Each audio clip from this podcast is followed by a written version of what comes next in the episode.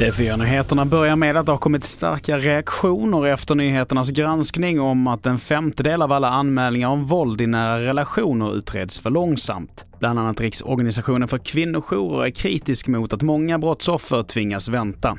Både åklagare och polismyndighet har ju sedan många år tillbaka ett uppdrag från regeringen att man ska prioritera de här eh, fallen. Och man har ju också gjort personalförstärkningar för att kunna klara det. Och i inslaget så hörde vi justitieminister Morgan Johansson.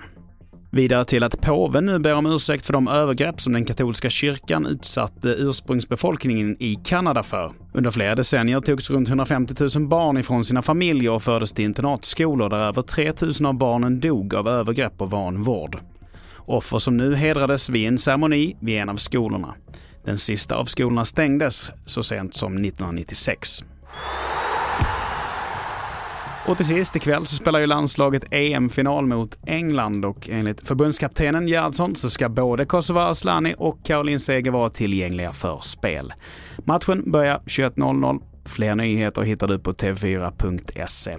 Jag heter Mattias Nordgren.